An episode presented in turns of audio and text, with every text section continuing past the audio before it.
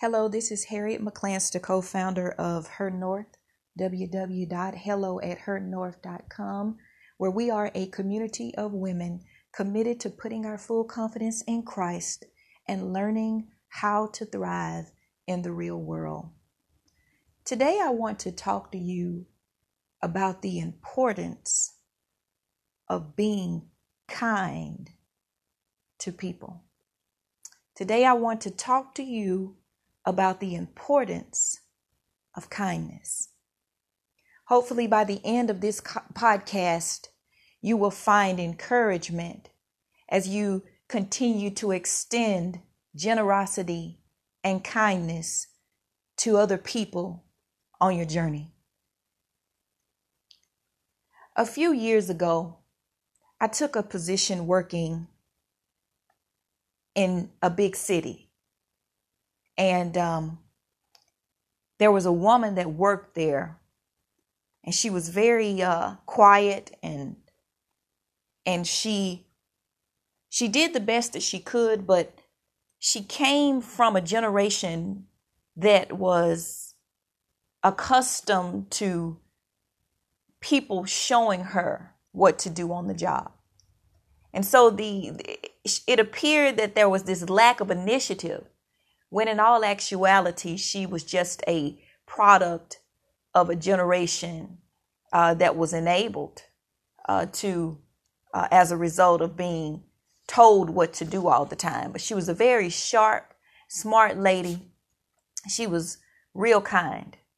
And um, I can remember when I came up on the job, I was just this high performing, high speed, uh, high ch- a supercharging person, and and anybody that got in my way, I was like, hey, I don't have time. I don't have time. I'm on my way to the top. And I can remember that one morning, this woman, she bought me a zucchini muffin to work.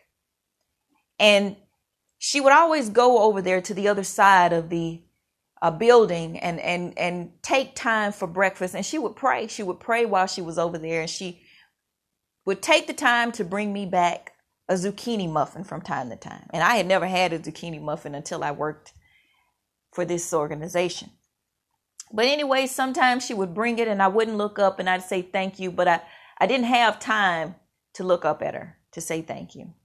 And then another time i was so overwhelmed at work that she came to me talking to me about something, but I, I, I didn't have the time to stop to hear what she had to say because what I was doing was much more important than anything she probably had to say. And so she gave me a pair of socks one day. And um, my feet were freezing because if you work in a building, you know that you can't control the air or the heat in the building. Most of the time, it's controlled by someone else. And so I had on these pumps and, and pantyhose, but my feet were cold. She gave me a pair of socks. And it wasn't until I left the job that I realized that I missed out on the opportunity to get to know a really nice person. I was so busy and I was so distracted with myself that I couldn't appreciate and value the generosity and kindness that this woman showed. Now, she was much older than I was, but she had love and God in her heart, and that was obvious. And her kindness is still with me today, and that job has long gone. So I said that to say kindness is a choice. It's not something that you're you're born with. It is a conscious decision to extend love and generosity to somebody else. And the Bible talks about clearly the fruit of the Spirit love and joy, kindness, peace, and I want you to evaluate yourself. I want you to Think about the last time somebody was nice to you and how you treated them. And then I want you to think about the time when you were nice, if you can remember it. I hope you can. But a time when you were really nice and kind to someone and their reaction to you. One thing I have learned about love and kindness is that they go hand in hand. If you're kind, chances are you have love in your heart. If you're not, chances are you're probably dealing with a love deficit. And I don't want to hear this stuff about, you know, I used to be kind to people all the time and I was nice to them, but they took my kindness for weakness and they took me for granted. Yes, people will do that. There is some cruel, I'll be the first one to tell you because honestly, I have truly had my share of those encounters. But you're not here for those people. You're, it's not about that group, that gener- that personality disorder, whatever that is. But let's talk about you. Who are you when nobody else is around? Are you just kind when other people are watching you or to a certain class of people? But the demands of kindness are great now. And here's why there are other children watching. The generation that's going to be responsible for ensuring that we have extra pillows on our bed, the generation that's going to be responsible for creating laws that affect our lifestyles and standard of living is going to be determined by the generation that's watching us right now. And they are learning. Your family, they're watching and they are learning. Who are you when nobody else is watching? How do you treat the people outside of your home. Let's start inside. How do you treat your husband? How do you treat your children? Your mother, your father, your grandparents. Now let's move outward a little bit. Do you know who your neighbor is? Or do you have any idea what their needs are? And when was the last time you were kind to them? How do you treat the young lady that ask you for your order at the restaurant. Or maybe that young man that pumps your gas.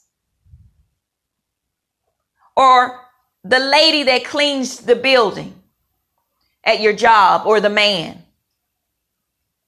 Or the, or the person that's mopping the floors as you enter the doors of the hospital so my question to you today is who are you when nobody else is watching you? Do you extend kindness to them? How do you treat the people in your family? How do you talk to them? Are you dismissive? How are you outside of the physical church versus when you are at church on Wednesday night Bible study meetings, prayer meetings, at Sunday school and Sunday service. Because I want you to know that love is the most powerful force in the universe. And when you have love in your heart, it is difficult for it not to bleed through in your actions. Now, granted, there are some situations that may push you to the brink of questioning why are you even nice to people that could care less about you or who have made it up in their mind to target and to attack you. But I want to remind you to stay faithful, to be kind. Kindness will take you further in life than anything, than any degree. Because I've met a lot of people that were educated that were just foolish. I didn't want to sit at the table and dine with them. And I've met people who never walked into an education institution, but they knew how to treat people when they came to their home, when they went to visit them. and they knew how to talk to people without making them feel bad about who they are or what they've done. Kindness. And it doesn't require a lot, but you can't pretend to be something that you're not. Kindness. And it's something that our world needs, our families need. There are people right now that are not talking to each other in families. There's estrangement going on within families because of lies, because of things people have said and done, and, and the unkindness that's allowed to infect the minds, the closed minds of people who struggle with the love and have a love deficit. Kindness. And it requires little effort. Kindness. Start with the little things in your home, saying thank you and please. It doesn't cost anything. Your spouse prepares a meal. Thank you. Your spouse puts up a television. Thank you. Puts gas in your car. Thank you. Someone sends you an invite. Thank you. Buys you a gift. Thank you. Kindness. Pass it on, guys. We need it.